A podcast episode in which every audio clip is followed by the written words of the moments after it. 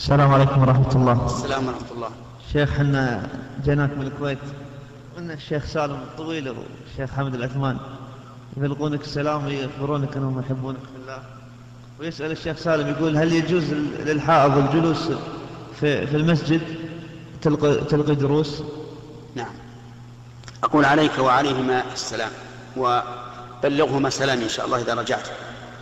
لا يجوز للحائض أن تجلس في المسجد لا لإلقاء الدروس ولا لاستماع الدروس.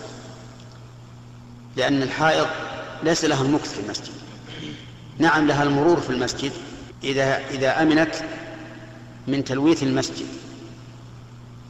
فإن كانت تخشى أن ينزل الدم حتى يلوث المسجد فإنه لا يجوز لها ولا المرور. نعم.